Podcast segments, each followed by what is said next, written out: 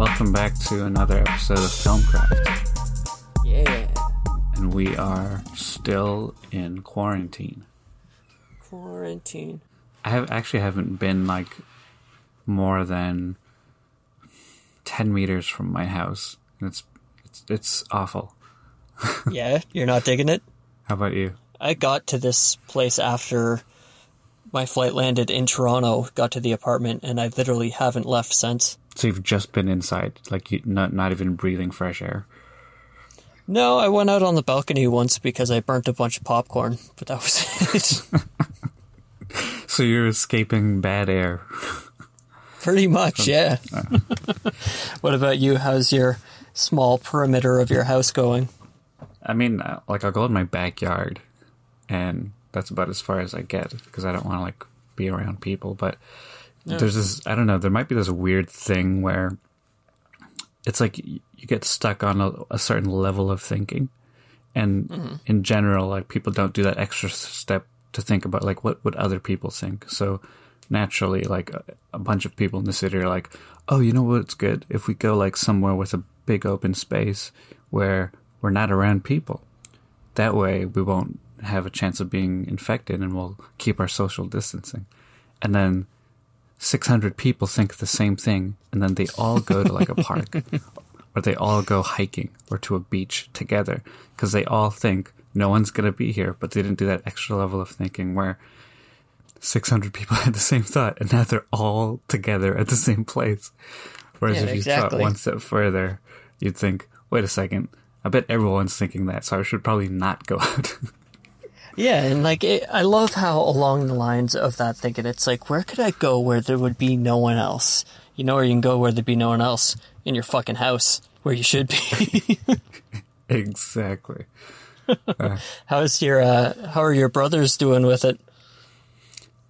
I mean, we all have our own space, so we're not like around each other constantly. I think it's just when it's time to cook, like we're all in the kitchen and we're all cooking stuff together, and it, it's definitely not the worst. But I think like just finding time to do your own thing is as well helps a lot because well you'll drive each other crazy. I'm sure.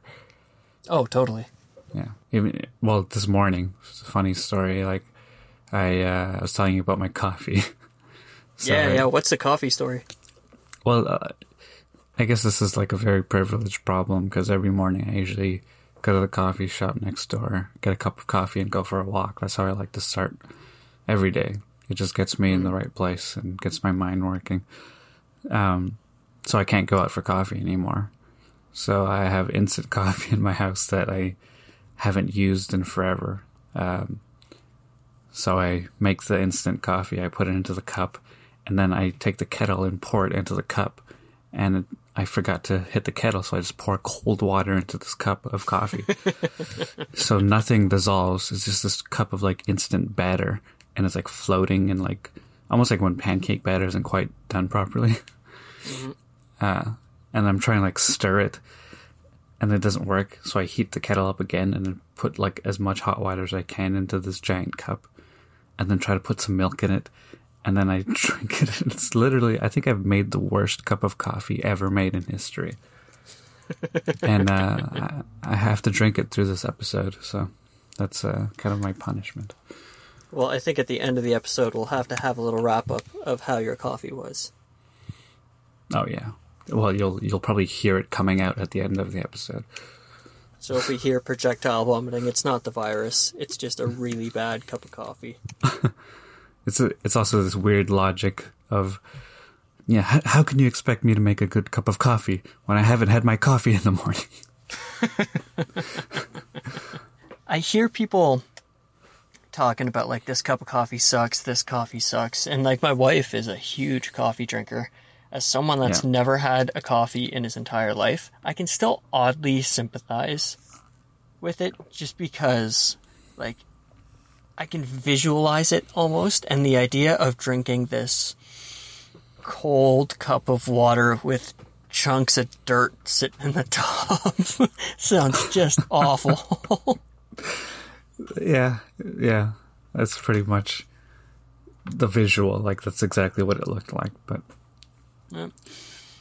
All right. Well, what are we talking about this week, Latif? we've had discussions of film festivals and how all that works in the normal world, but right now, as of the quarantine and the coronavirus outbreak, the whole film festival landscape has changed quite dramatically. And because I'm in the middle of my film festival uh, progress with Crazy for You, things have changed for me as well. And I think anyone out there who has a short film who's about to submit to film festivals should probably listen to this episode before they you know, just throw out like a thousand dollars to like thirty film festivals. Yeah, I think anyone that has, yeah, anyone that has any type of movie, like it, the amount South by Southwest got canceled. If that fucking festival can get canceled, I mean, the actual event got canceled, but they still gave awards and stuff to the films that submitted. oh, did they really? Yeah, so the the Oh, wow. festival continued digitally, and there were prizes given out, and uh, all the films still competed technically, but it just wasn't in one place physically. Oh, okay. I didn't even know that. Yeah, that's, it's kind of cool that they did that. Yeah, definitely. I'm gonna have to check that out afterwards because I thought the entire thing was just kind of kiboshed, and I know No. a lot of uh, the vendors and whatnot were having a really hard time because you know, say they put a whole bunch of money into merch or signage or whatever the hell it may be, you know, just hotel rooms, crazy stuff like that. You know, you lose a lot of cash, and I thought that uh, the actual films would be the same way, just like we're canceled. That's kind of it. We'll see what happens next year. But it's good that they actually went ahead and did awards and whatnot.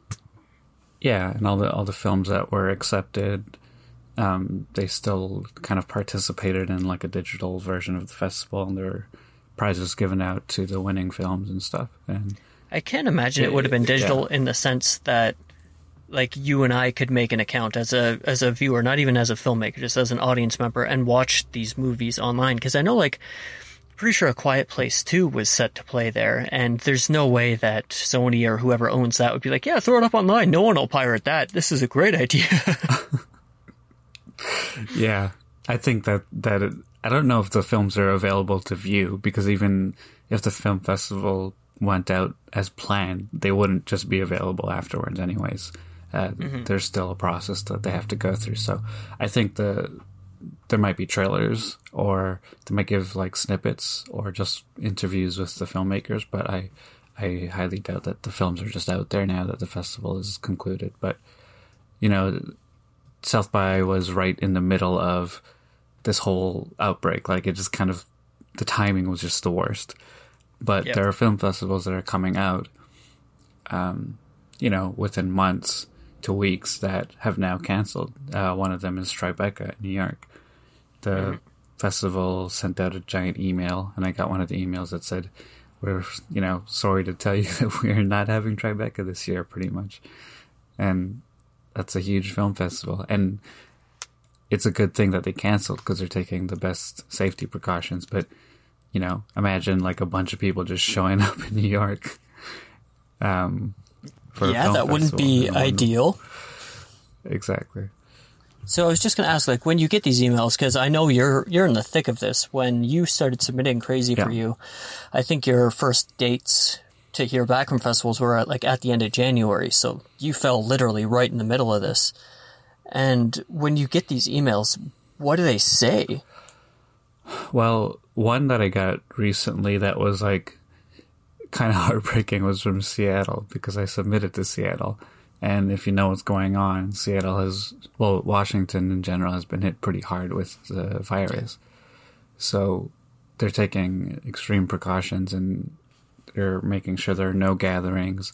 And Seattle is supposed to happen um, in about like a month. And they had to shut down, um, even though we don't really know what's going to happen in a month from now. But the reality is, like, to set up a film festival requires so much work. So they'd ha- they'd have to be recruiting people and um, talking to sponsors and getting venues and stuff together. And with the way things are, it's just impossible to do something like that. So unfortunately, Seattle sent out an email to everyone um, well, I, I I get an email from them saying we're not going through with the film festival this year. We're gonna, and they're not postponing it. Like they're just not going to do it this year because there just isn't enough time because yeah. they no they don't know what's going to happen in the foreseeable future. Um, and it was heartbreaking for me personally because um, at the time when they canceled the festival, they said, you know, we were still considering your film for the festival. We can't really give you any good news or let you know what's going on because it's kind of over. But um, you can resubmit next year, and we won't charge you a fee for submission. But this year's um, fee for submission will act as like a donation towards Seattle because of what's going on, and I'm cool with that. I have no issues, but it's still so they're donating uh, it to like a charity. They're not just taking your money and being like, "You don't get anything, bitch. We're out." I don't know what they're. I think the donation just goes towards the actual festival foundation, just to you know pay any workers that were working or whatever. Like I don't really know, okay. but I don't. I'm not imagining they're like, haha, lunch on him. but uh, yeah, that was a little you know heartbreaking. But there there are other festivals that are going to mm-hmm. be happening in and around summer and later in the year that also messaged and said, you know, with what's going on, we're not going to have any early meetups or like filmmaker meet and greets, which were in the yeah. works. But what we're going to do is play it by ear, hope that things are okay, and, and continue looking at films and doing submission and notification processes uh, as planned. But we're going to hope for the best and keep things going. So, you know, some summer film festivals have not canceled yet, but we don't really know how things are going to play out. So I have my fingers crossed that one there's a festival that I'm hoping to go to in Los Angeles, and if they don't cancel, then I can still go to the festival. But as of now, I'm not sure.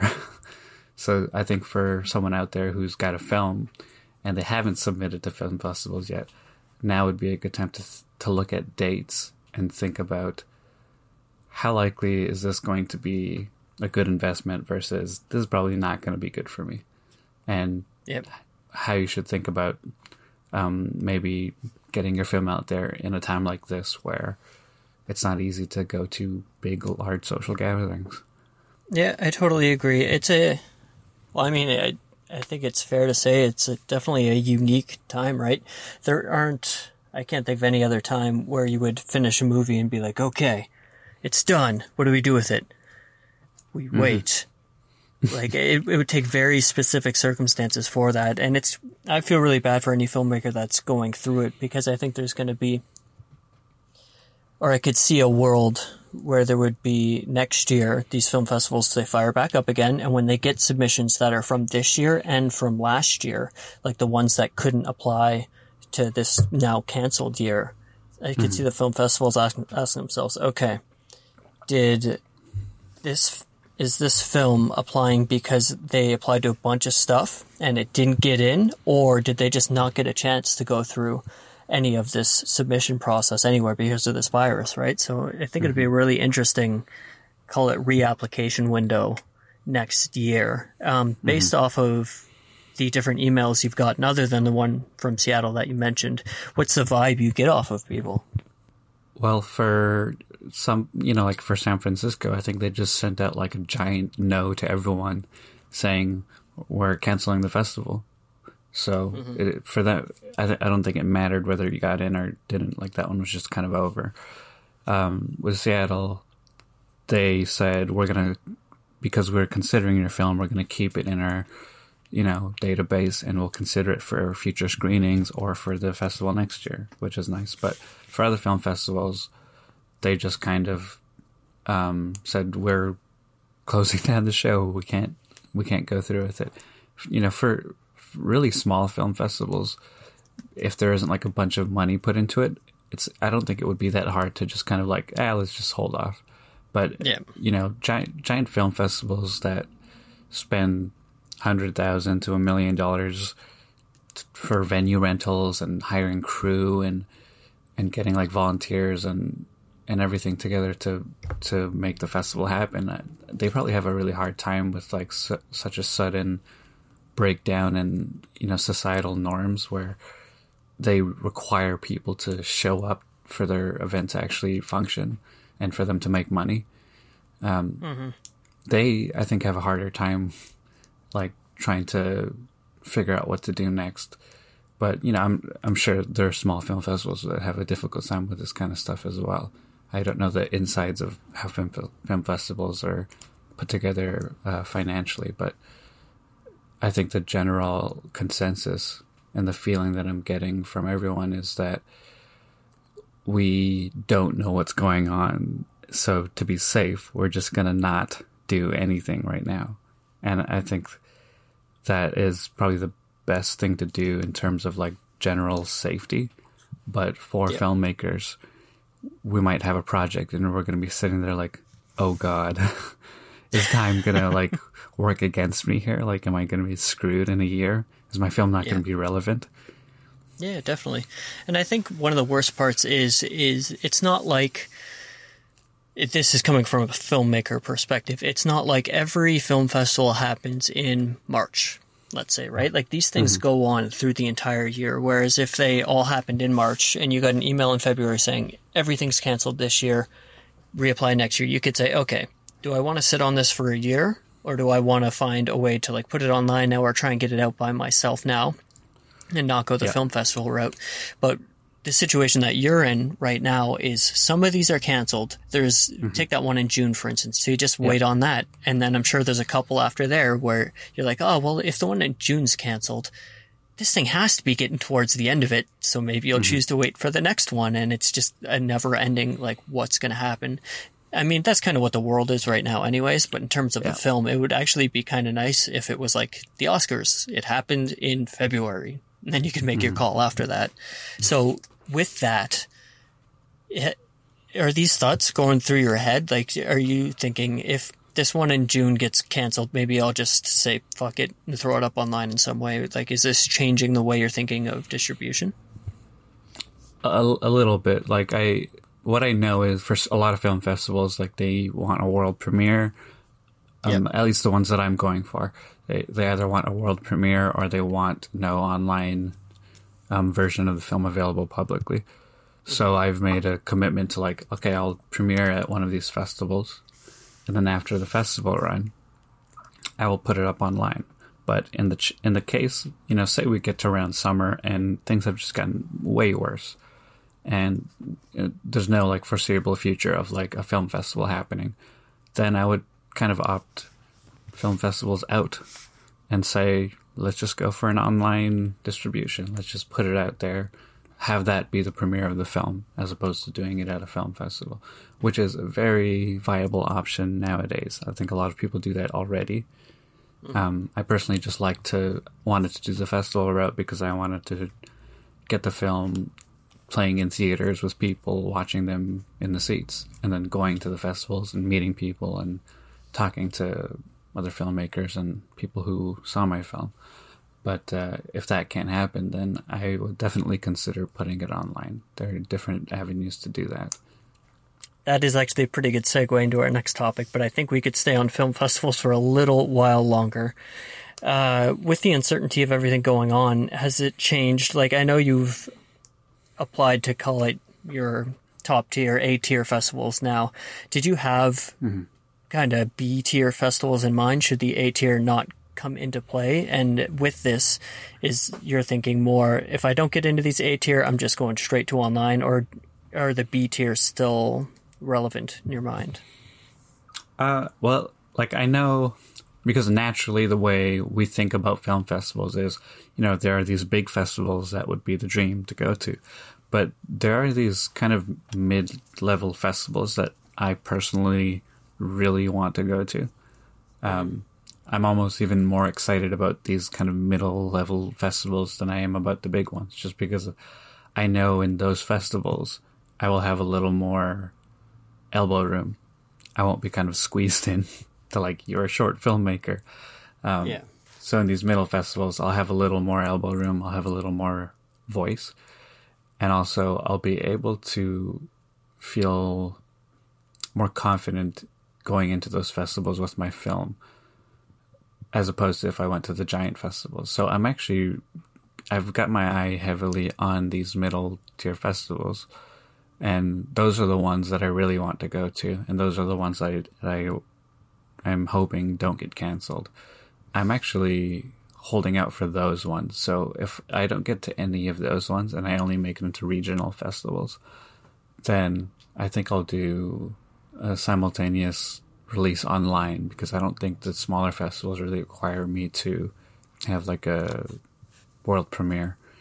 In my festival submission list, most of the festivals I, I submitted to are those kind of middle tier festivals because I knew those were the ones that I wanted to go to.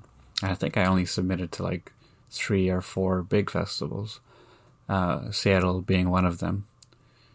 And I'm kind of holding out to see how the middle tier festival thing goes because a lot of those festivals are happening in around the summer and then in, in and around fall and then a few in uh, winter. So I'm not, I'm, I'm still feeling confident and hopeful, but I have to kind of pay close attention to what's going on outside of the film world as well to kind of assess how things go. Or I have a feeling I know what I would do in this situation, but I'm curious because you're really in it. Say you had only applied to those four or five A tier festivals, mm-hmm. and these emails started rolling in that said, you know, festival's not happening this year, apply next year, some variant of those would you still go ahead and apply to these B tier festivals knowing that some of them are shutting down? Or would you be like, uh, this kind of feels like I might be just wasting my money for this year? The strongest predictor of what to do would be the actual dates of the festivals for me at that point. The further along in the year it is, the more likely I would apply.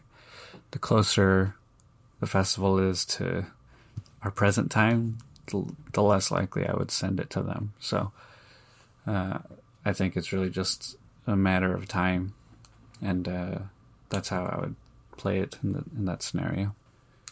Yeah, yeah, I totally agree. I I know someone that runs a hmm. runs something that is a pretty big gathering um, right. every year, and it's happening later in the year. And I haven't talked to them about it, but I'm like, man, is this still going through? I'm really curious about like logistical questions. Actually, I'm friends with one of the uh, film festival directors that we went to with What We Don't Say. Maybe I'll try right. and get her on on the podcast again, do a little follow up, see how this is impacting. Yeah, that might be good. Yeah, I think that's pretty much all the thoughts that I would have on this aspect of film festivals. Do you have any other closing thoughts before we move into subject B? Even though it's definitely not uh, ideal.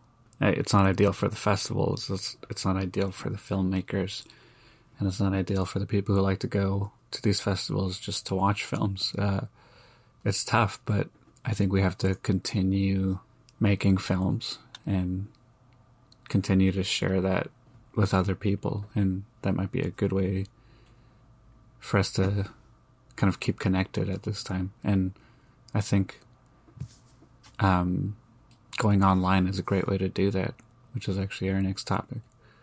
Yeah, yeah, I agree. And just on that note, like where Latif said, keep making movies. If this is, if you're in a circumstance like this or just affected in by this virus in a way where you're considering, like, maybe I don't want to do movies, really think about that because this thing will pass. And if you have a pretty deep passion for this, you know, like Latif and I and thousands of other people. This isn't something to, don't let it destroy you, you know? If anything, this is kind of in some ways a blessing in disguise. Like Latif and I mentioned, this is tons of time to write, to plan your next thing. You can, mm-hmm. sure, you can't do it socially, you can't go to meetings, but it, this will have benefits, especially if you're, you know, an isolated filmmaker like we tend to be for the majority of this process. Yeah. Yeah. All right. So yeah, subject numero dos for today is actually you you, you pitch this, Latif. You know what's up. Well, we're really talking about the use of Vimeo and how it's kind of a really useful tool when you're going through film festival submissions. But even if you're just posting like a short online or you're putting, you know, your demo reel or any sort of online content that that's meant to be for the general public. How Vimeo is a really useful tool in tracking um, analytics and keeping a track of who's watching your video and how they're engaging with it. Um, and in general, just like why I like to use Vimeo. Yeah, yeah, and I think this is really interesting because, uh, well, I'll give my very brief Vimeo story because it's I have significantly less to say about it than Latif. Uh, my only experience with Vimeo was basically when we had finished what we don't say. It was time to put it online in the form of a screener or whatnot, and I think it's kind of common knowledge to most people that if you're a filmmaker, a lot of filmmakers will use Vimeo. So I'm like, all right, well, that seems like the go-to. And even if you apply to film festivals, a lot will say provide Vimeo link or other, you know. So one on to Vimeo, and being the insanely micro-budget movie we are, I saw that it cost money to upload to video Vimeo, and I was like, mm-hmm. well, that's not going to happen. And I closed the tab, and I haven't opened it since. so I, what I ended up doing was putting just a private link on YouTube. So you can't search it, you can't find it unless I send it to you. And it's interesting when Latif brought up the idea of how much Vimeo does for him. I honestly hadn't thought of any of that. I just saw a price tag. I knew that we had no money, and that kind of made the decision for me. So, what kind of benefits do you think you get from Vimeo, Latif. And also, just for people listening, we are not sponsored in any way. This is just honest us talking. Yeah, so with I don't know, with Vimeo I find in general not just like the you know what features you're getting when you pay for a Vimeo membership. I just like the platform better. I find it more aesthetically uh, appealing, especially for a filmmaker or a cinematographer or a director, it's a really nice way to curate your uh, visuals in a place that feels uh, meant for it. Because like the people who usually use Vimeo are other artists, so yep. directors, designers, filmmakers, uh, animators, cinematographers. Mostly the people on Vimeo are are also creators. it's very different than YouTube. And YouTube YouTube has like just a huge population of people with an enormous amount of wide ranging interests.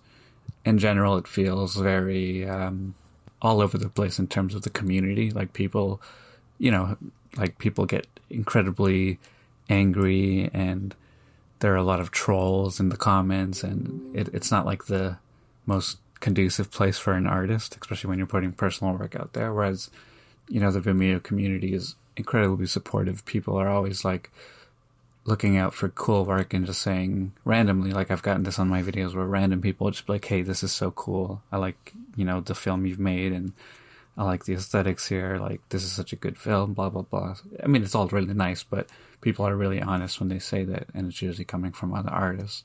So just the Vimeo community in general feels like a really nice place to, to live with your work. Yeah. I mean, that's something that even if you just log on to the Vimeo homepage and then log on to the YouTube homepage, mm-hmm. to me it's pretty apparent that Vimeo seems like the more high end platform. And, you know, mm-hmm. hence the price tag, I would assume.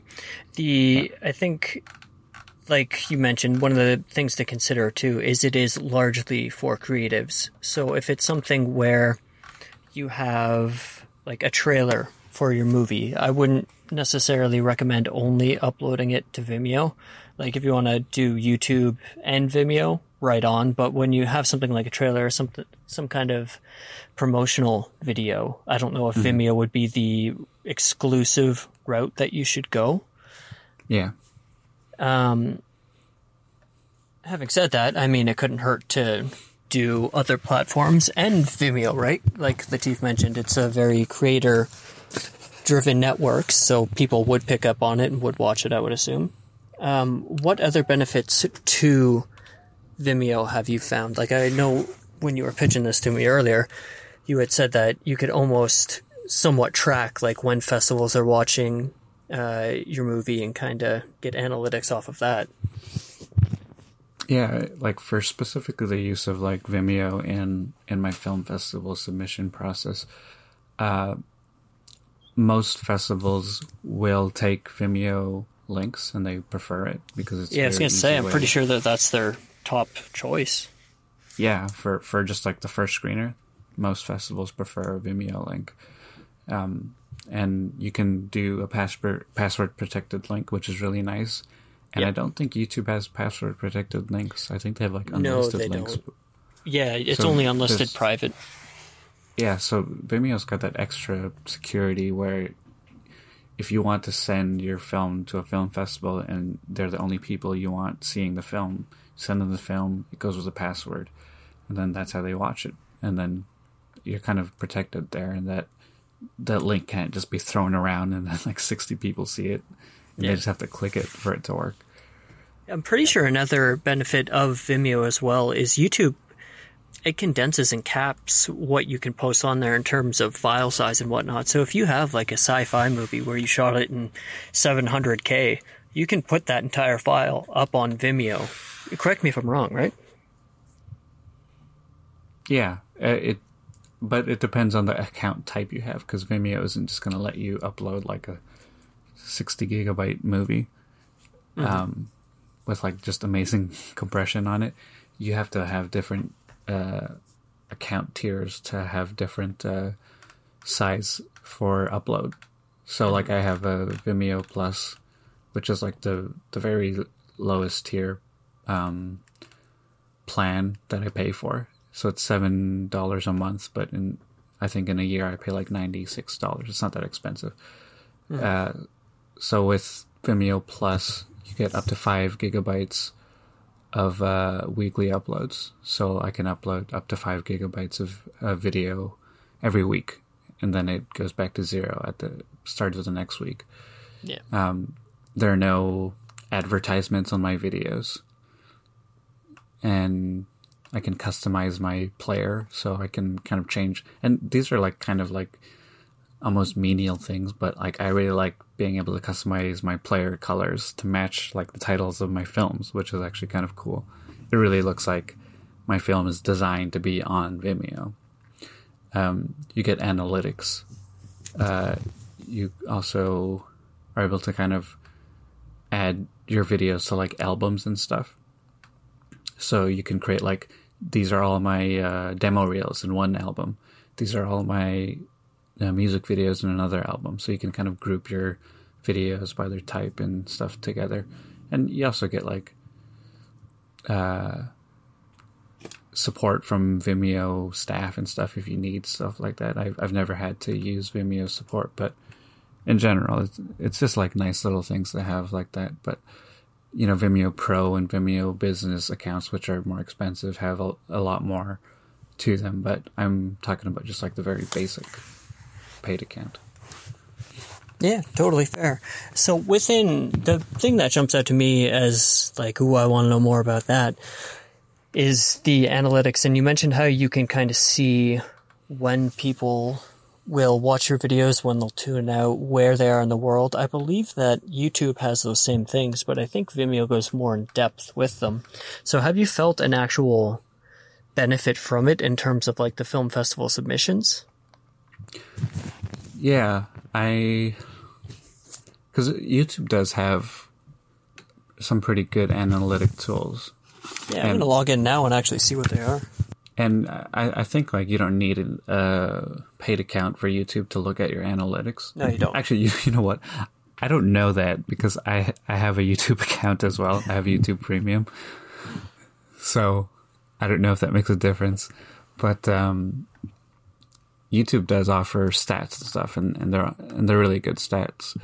But I, I just I like the way Vimeo charts them because it shows you like an actual visual graph, like a line graph, but then it gives you all the stats in like a almost like an Excel like table, and then you can add and remove certain things and and arrange them by like most to to least or time and date and stuff like that, and also filter analytics by video. So if you just want to look at one video's analytics, um, and I know YouTube can do stuff like that too, but I I just to me it's very easy to look at it on uh, Vimeo. The the actual layout is really simple, but I know with you because I don't use YouTube so much for tracking stuff anyways, but when I am on YouTube and I am in the analytics bar, there's so much shit happening mm-hmm. that I'm like, what do I, what do I click? and I'm not one who gets confused by technology like that very often, but I have to say when I when I'm in the YouTube's video management stats area, it, it's there's just a lot of shit there. There is. I'm looking so at it right now. Like, it's crazy. Yeah. So even for me, it's like, what is going on here? There's just so much shit to press, and and Vimeo is just like a little easier to look at. Yeah, yeah, that's so I, I find that kind of useful. A fun fact the trailer for What We Don't Say has been watched for 46 hours. Who is doing that to themselves? I know, right? You're watching a one minute trailer for 46 hours. that's probably that's probably in general. Um, what was it? What was the? Uh, oh yeah, the other thing that I think is really really nice about Vimeo that I I find to be just amazing and perfect is when you and you can't do this on YouTube, and I, I, wish you could do this on YouTube, but they haven't made this a feature. On Vimeo, you can replace a video. Hmm. So if you uploaded something a year ago, and you're like, "Oh man, I, I misspelled the title," or I misspelled the name in the credits, you can replace the video without losing the stats. Yeah, that's one thing. YouTube makes you delete it, eh? Yeah, they make you delete it. You lose all your stats, and you have to basically upload a fresh video. And to me, that's like a huge bummer because, you know, say you made like a great video that's got like a million views, and you wanted to add like an end, end card to it you'd have to delete the video and re-upload it again and cross your fingers and hope that it hits as big. Uh, for Vimeo, you can just replace the video. And I'm, I'm not saying this is great for like keeping your numbers, but you know, for film festivals, it's really helpful because say you did like a rough cut for submission and then later on you had the color correction finish and you're like, okay, I'm going to replace that one with the color correction video and I'll send an email to them saying, look, I finished the color correction. You can just replace the video without having to like resend a link or change the URL or anything like that. It's, it's like literally as simple as like re-uploading it. Um, and I think that's like an invaluable tool for filmmakers or anyone that works just with online video in general. Yeah, yeah, definitely. I mean, I think in terms of just overall convenience, it seems like Vimeo is pretty much the way to go. Yeah, and and the way the the page, like you know, my main page is set up, it's so clean and easy to look at, and I prefer this layout as opposed to the one on YouTube. Uh, and I, you know, I don't want to make this like a Vimeo versus YouTube thing, but um, you know, when you click on my profile for Vimeo, there's like a little banner with like a video playing above my picture that just has like my a snippet from my demo reel. It looks really nice. Then it gives you like my bio and a little information about me. Then it just goes down to like squares that are just like thumbnails of my videos, and they all look really nice and they're really simple. And that's my profile. It gives you like all the information you need in a, pre- a presentable manner. And I I think the one thing about Vimeo that isn't perfect is their mobile app isn't the best. And I think YouTube is just light years ahead in terms of having like a really usable app. Because Vimeo on the web is great. I think it works fine. Um, the only my only issue with it is in some of their settings or analytics windows, like everything is huge. so it's just like kind of hard to look at things sometimes. Mm-hmm. But uh, YouTube has everything kind of scaled properly in the app and also in their web player, even if it is like just over information. Yeah, I'd say that's pretty fair.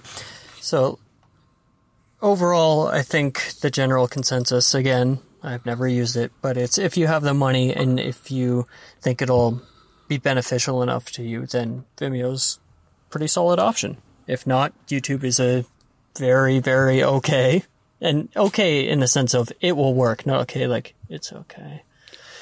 Very yeah. okay option. It'll do pretty much anything you need for free.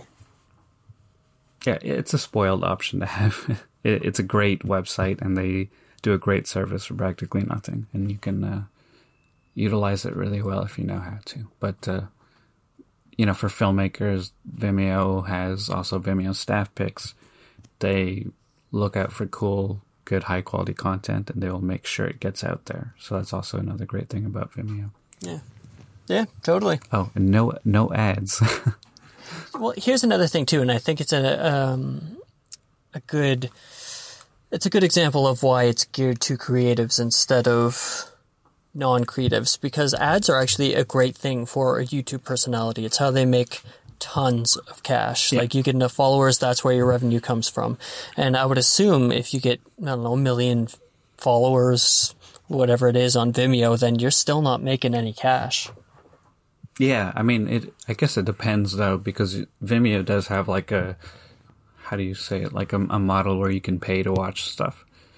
So you can put your Vim, like a movie on Vimeo, or you can put like I don't know, something that you want to sell, and then you can actually make money from that because people will have to buy it to, to watch it. Kind of like almost like in iTunes or something, because mm. you can um, put content content up on Vimeo that you can get people to pay to watch, and people do pay to watch stuff on Vimeo. So there is a way to make money, but it's in a less intrusive way. It's very like direct to consumer, whereas YouTube, the ads and everything.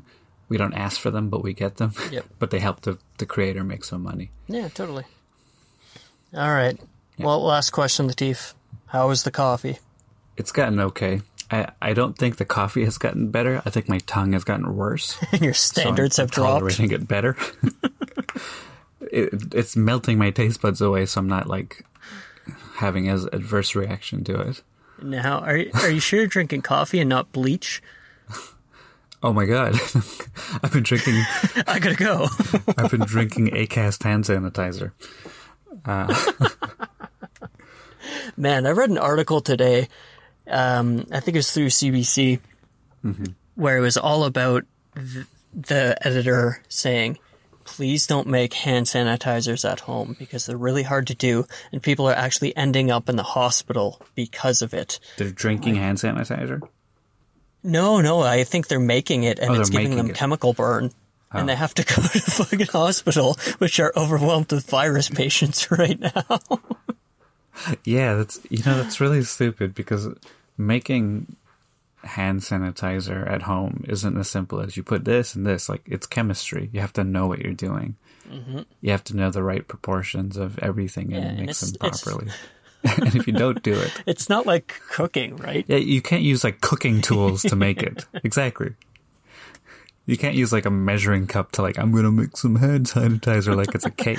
and the thing is too, when you're cooking, like if you add a bit too much salt, it's like, oh, it's kind of salty, but you can still eat it. If you add too much, what, like Freon or whatever goes into hand sanitizer, that, that's going to mess you up. If, if too much eth- too much yeah, it'd ethanol. be like that, uh, the scene from Fight Club where it's like, what is this? This is chemical burn. Actually, that'd be a great meme Actually, we it should would, eh? we should do that on um, on Instagram and just put like big dumb text on top of Brad Pitt doing that to Norton and just say when you try to make your own hand sanitizer. I love it. This Let's do it. I'm serious. yeah. How much sulfur, babe? How much sulfur? I don't know. I can't find it. Well, I just put the whole thing in. I'm sure it'll be fine. oh, jeez. Uh, all right. Well, until next week, this has been Filmcraft. I'm Matt Ralston. This is the T. And it's brought to you by Podcast Daddy. Acast. Yeah, thank you, Supreme Leader, for having us once more. Yeah. 96. We're far away. Even if we don't do anything crazy for the 100th one, if we're still in isolation, I'm going to be naked for it, just so it's special to me. I'm going to be sitting in a vat of my coffee. What about a vat of handmade hand sanitizer? This has gone too far. We should end this episode. Halfway through the episode, you'll be like, Latif? Do you remember that scene from uh, Breaking Bad where they're dissolving the bodies? Oh, yeah. And Walter tells Jesse, like, put them in the barrels, but he puts it in the bathtub and it just eats through the floor and crashes down? That's what would happen. On the on the first floor of my house. There's just gonna be a podcast mic and a head. Bye.